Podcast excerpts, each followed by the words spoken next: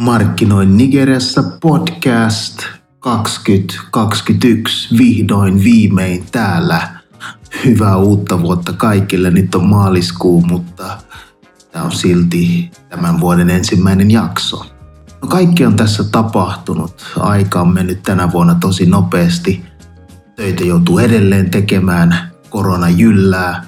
No Lagosissa näkyy pikkasen vähemmän, mutta talous on aika ruvella ja matkustaminen on vaikeata. No tässä jaksossa palaan vanhaan kunnon kaavaan. Menisin sanoa hyvään, mutta mistä minä tiedän, onko se ollut hyvä vai ei, kunhan itsellä on ollut hauskaa. Eli tämä vanha kaava on siis kaksi sellaista asiaa, mitä täällä nyt tapahtuu vähän niin kuin markkinoinnin näkökulmasta tai juttujen näkökulmasta, mitä ei ehkä yleensä tulisi eteen, jos puhutaan Nigeriasta. No ensimmäisenä asiana on internetin kalleus, mikä on hieman ihmeellinen asia. Eli taas on kyseenalainen ykkössiä Nigeriassa ja eh, Nigerialla kuulemma on maailman kallein internet. Ja siis mitä tämä tarkoittaa? Siis kallein internet suhteessa ansaintaan. Eli toisaalta se tarkoittaa, että teleoperaattoreilla menee suhteellisen hyvin. Eli kun miettii tätä ansaintaa, niin kuinka monta normaalia työtuntia ihmisen pitää kyseisessä maassa tehdä, että hänellä on varaa internettiin. Tässä selvityksessä on ollut mukana 85 maata ja mukana noin 6,3 miljardia ihmistä. Miten tämä on sitten mitattu, niin se on toinen asia. Mutta kuitenkin äm, tästä 85, niin Nigeria on yllätys, yllätys, 85. Tadaa! No, selvityksen on tehnyt tällainen pulju kuin Digital Quality of Life, joka on tällainen VPN-tekijä. Ja jos miettii muita Afrikan maita listalla, niin Etelä-Afrikalla on paras lukema, eli se on 24. Äh, kalleudessaan. Kenia on kanssa vielä vähän loppupäässä 74. Tunisia 64. Ja tosiaan, jos miettii Nigeriaa, niin sitä ei varmaan auta tämä korkea inflaatio ja se, että valuutan arvo on laskenut tasaisesti verrattuna dollariin ja euroon.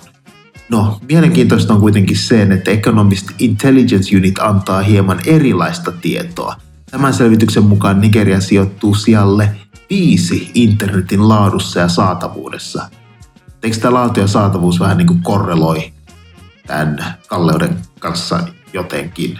No, en tiedä. No, ehkä nämä asiat ei tosiaan sulje toisiansa pois. Nigerian hallitus on laittanut tavoitteeksi, että 76 prosenttia pitäisi tämän nettipenetraation nousta. No, korona on tosiaankin koetellut infraa ja osoittanut heikkouksia, jotka pyritään nyt etusijassa korjaamaan. No, toisena aiheena on sitten hieman äh, hauskempi, voisinko sanoa.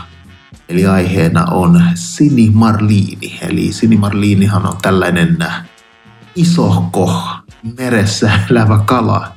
Ja tarina, joka on ainakin kivasti kierrellyt eri sosiaalisissa medioissa, on äh, tarina isosta Sini Marliini kalasta – joka äh, löytyy tai pyydystettiin Port Harcourtissa, eli Nigerian eteläosassa.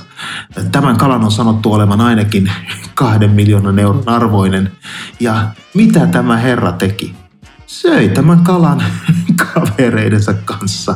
No, en, en tiedä, onko tämä hirveän hauska homma joidenkin mielestä, varsinkin eläinsuojelijat voi olla se eri mieltä, mutta mua on kyllä hieman hymyilyttänyt. Eli että jossain kyläpahasessa syödään kahden miljoonan euron kala yhdeltä istumalta kavereiden kanssa.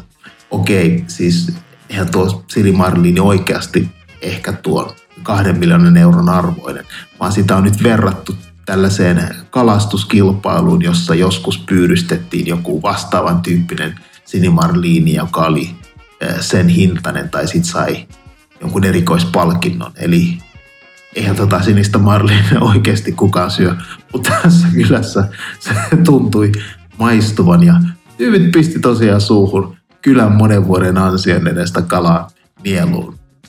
No, tosiaan kalastuskilpailussahan tämä kuuluisa äh, sinimarliini on ollut vaikea kalastaa. Se on supernopea ja kala voi kasvaa viiden metrin pituiseksi ja kasvaa joku, painaa joku 800 kiloa tai jotain sellaista.